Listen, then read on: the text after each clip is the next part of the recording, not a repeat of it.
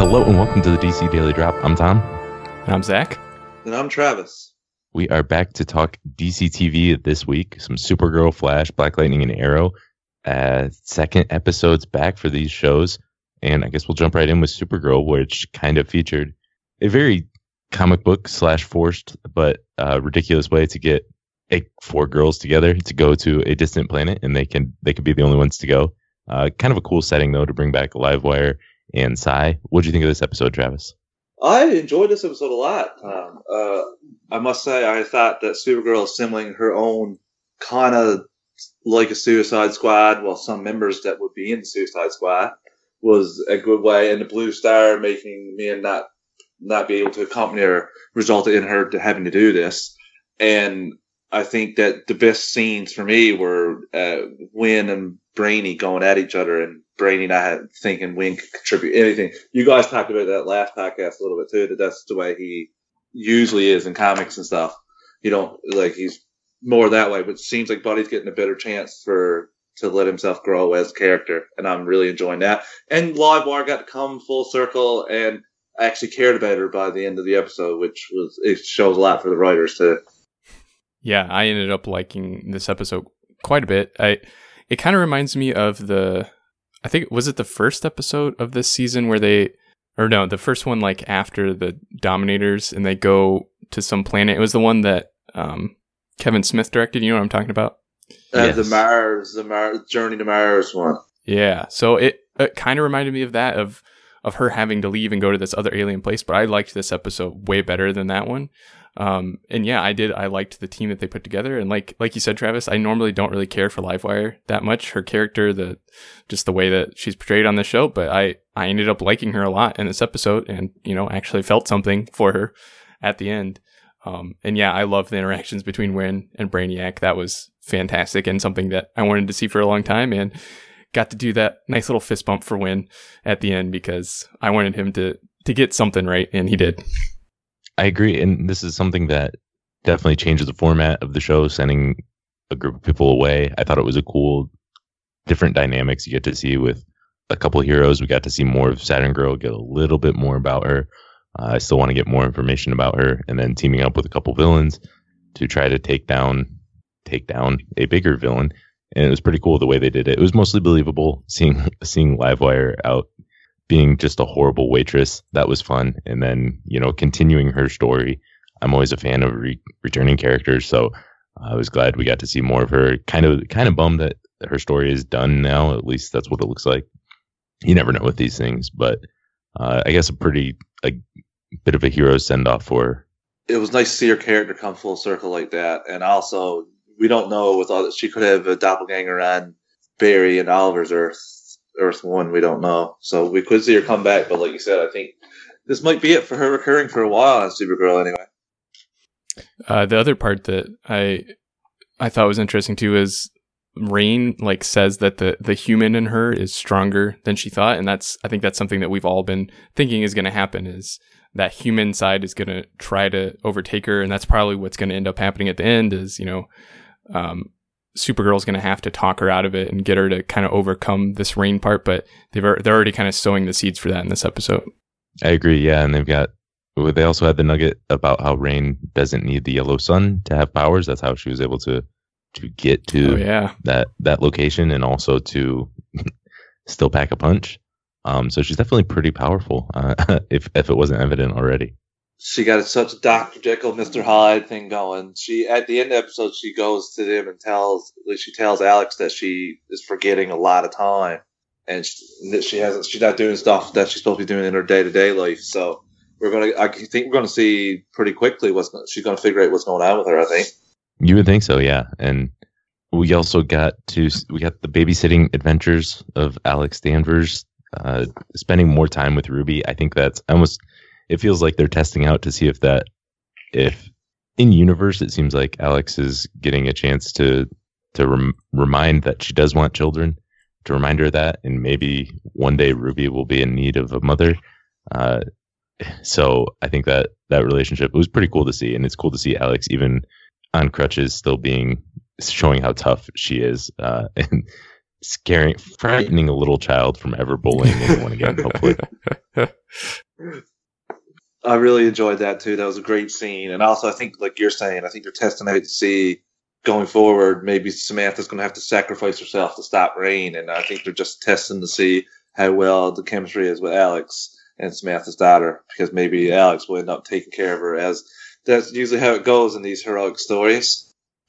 Yeah, I'm hoping that, well, obviously I don't hope that Samantha has to die, but I'm hoping that Alex and Ruby at least get to spend some more time together. Alex, I just want Alex to be happy, I guess is what I'm saying.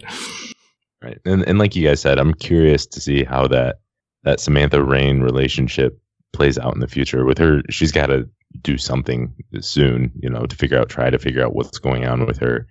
I'm curious to how that's going to play out. And we didn't even talk about the other world killers. We don't know who they are, when they're going to show up, except I'm sure the lady who pushed her friend out of the way, I'm sure she's one of them, as I'm pretty sure that alluded to that at the end of the episode. I think so. We didn't get much from Sarah Douglas's character. Good to see her back in the Superman world, but we do get the nugget that there are more world killers, and if Supergirl can't take on one, I don't know how she's going to take on several. So I'm guessing she'll need some help with that. Yeah. On to the Flash, we really get an elongated man focused episode. He finally gets his name in this episode, and Barry is still in prison. What do you think of this, Travis? I really enjoyed the Ralph part of this episode. I thought he shined. I thought he channeled his inner Jim Carrey from The Mask a lot, which is what I want to see from this character. The new Tricksters were okay, a little campy, but they're trying to recycle them from the 90s show, so that's to be expected. But the one thing, I'm done with Beebo returning. I think him. You know, maybe that was the Beebo showing up was for people who hate Beebo, because Beebo just shows up and melts. That's what I was thinking too, but Rory catches it on fire too, so. Yeah, that's enough Beebo. Like you said, it was interesting because, you know, Trickster and Prank were actually the goofiest part of this episode, and we got to see Ralph, Elongated Man, Dibny, whatever you want to call him.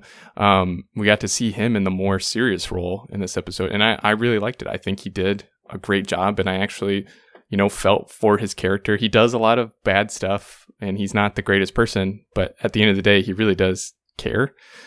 Something I wrote down, though, from the beginning, that we just kind of made fun of the ending of the last Flash episode where it says Henry Allen was here, but now they just had to like up the ante and say, so is Barry. And then he doesn't know how to count with lines. Like when you get to 4, you put a cross through one, and that's how you like group it in 5. You don't just keep going with lines. Come on, Barry. I can't believe you actually counted the number of lines there, because I did not put that much thought into it. But yeah, it was funny. They just doubled down on that. We made fun of it last episode, and they doubled down on it. Apparently, Barry's already a little having some mental issues with being in prison. It's already affecting him. He's sort of just randomly jotting down on prison walls. He wants people to know he was there. Yeah. You know what's going to help with that? Having a best friend Goldberg in jail. That's right. I'm going to be honest with you, if I ever did end up in jail, I'd want Goldberg as my best friend. That's a good point. And I really like this. I really like this little, I mean, it wasn't even the B plot, but just the little bit showing Henry Allen helped him out. Now he's going to help out Henry's son. I thought that was really cool how they helped each other. You know, we don't know anything about that character and what he's in there for or anything about that. Just to see him help out right at the start, that was pretty cool. I also thought one thing I jotted down, which made me laugh pretty hysterically. At the start, the team realizes that the only reason Ralph's been agreeing to like help them and do the superhero things because he thought he was invulnerable and could never be hurt. Yeah. And they're like, "You really thought you what?" I really busted at that, I must say. Yeah, that was pretty funny. Yeah, and that, like you talked about with Ralph's journey here, it shows him, you know, he overcame that to actually, instead of just talking about being a hero, now once you actually risk your life, you really become a hero. And that was cool to see him step forward a little bit that way and not just be helping because he thinks there's no risk involved. Right. Well, we got to give him props to the actor for the melting noise, because that was funny all around both times, especially the second time. And I gotta say, yeah, I don't love this new Trickster as much, but we're also comparing him to Mark Hamill, so it's not really fair. But it was cool to see the original Prank from the 90s TV series. That was the same actress. She was brought back. She was the second Prank in that 90s TV series to Mark Hamill. If you don't know Prank, she was kind of Harley Quinn to the Trickster's Joker before there even was a Harley Quinn. So really cool. Just another way to tie it back into the 90s series. I like the storyline that went with the Trickster. That he was trying, just all he was trying to do was impress his dad, which I really enjoyed, because he would try to, he should be trying to live up to Mark Hamill, and he never will. Like his character, right?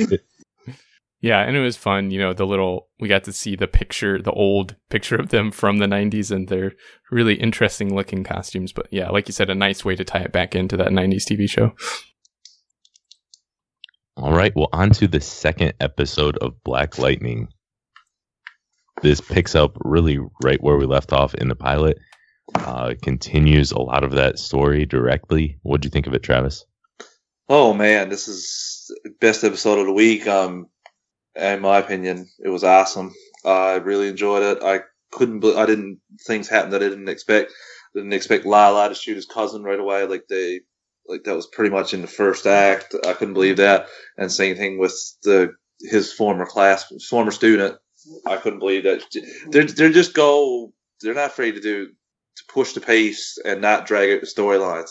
And I really enjoyed that. And also, I want to know more about Lynn and Gambi, because I think they have a checkered past, and I want to see more about it back when Jefferson was Black Lightning the first time.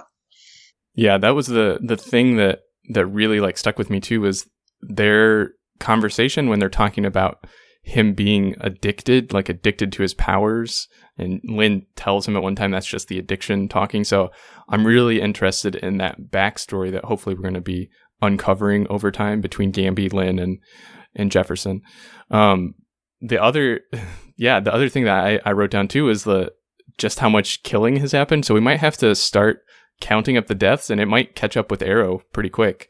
Like, a lot of people die in this episode, and like you said, they're not really shying away from that at all. I think one thing with the deaths is they feel more impactful each time someone dies, and it's not just sort of, oh, here's six more random dudes to shoot or anything like that. It's everyone's impactful. You care about Wanda when she gets shot. You sort of feel bad for Will, just because he's, he obviously he isn't a perfect guy, but you feel bad because he was in over his head a little bit from the first episode. But yeah, this episode picked up pretty well from the first episode. I liked a lot of the things we did. You can see some things where I was worried that they would settle into a format, oh, here's another case, some girls in the hotel. I was worried it would feel case of the week, and okay, now we gotta introduce these three romantic relationships right there. And I was worried a little bit, but it all came back around, and it was executed very well. Well done. Lala, only in 2 episodes, he's gone, but I mean, one of the most memorable 2 episode runs for a villain. And I just love the way the story continued. I thought it was smart to show, we saw how scary Lala was in the first episode, and then to have him next to Tobias and just be terribly frightened of him. I thought that was really cool, because even though we hadn't seen Tobias do a whole bunch to that point, we know they're sort of building this aura around Tobias that he's a scary dude. You don't want to mess with him. And we see more from him later in the episode, obviously, but I think they're doing a good job to build up Tobias in limited screen time. I couldn't agree more, Tom. I also was thinking after watching the first episode, okay, Lala's our sub big bad. We'll get him till episode 9 or 10, and he'll quit and give Black Lightning Tobias's name at the end of the half of the season, and he'll go forward like that. But no, he's gone right away, which is awesome, because they're not dragging anything out. And one thing that makes me think of when you talk about that, with him dying, is I'm thinking more and more that the lead inspector that we see a lot, think he might be under Tobias's payroll, because I don't understand how he can get in there and get out so quickly without having control from the top down with that precinct. So that's something that made me think, like a couple things that made me think after episode one, but now episode two has got me spinning, which I love, I must say. This is awesome. And I love the relationships that you see go through with Anissa and Jennifer. Anissa's struggling with her powers and struggling with her relationship and telling people. So it's going to be cool to see if she comes forward to her father at some point.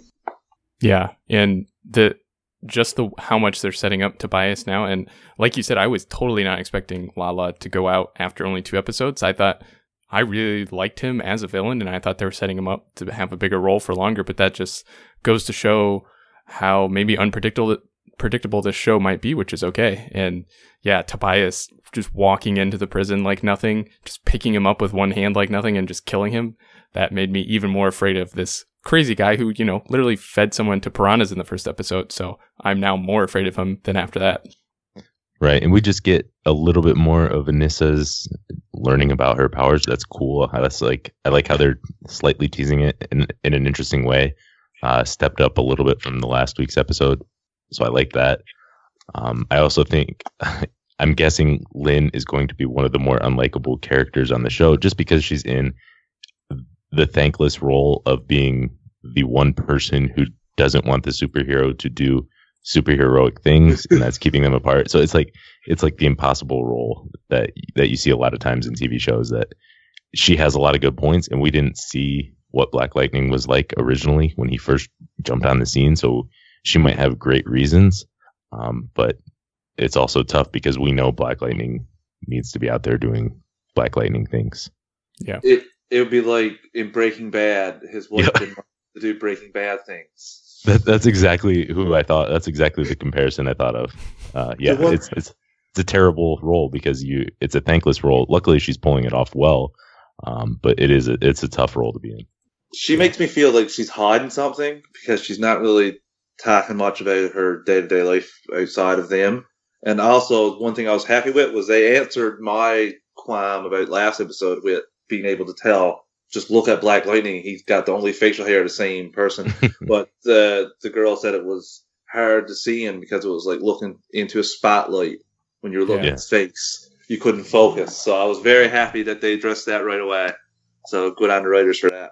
Yeah, that was smart. And obviously they can't do that to the audience, because that would look terrible on TV if we just, every time Black Lightning was in action, it looked like a spotlight. But I'm glad there's an in-universe excuse for it. We also, one last thing, we see Jefferson Pierce, man, one fight back as Black Lightning. He got beat up pretty bad. It took a lot for him to recover. Oh, I love the scene when he came in. Black Lightning, my man.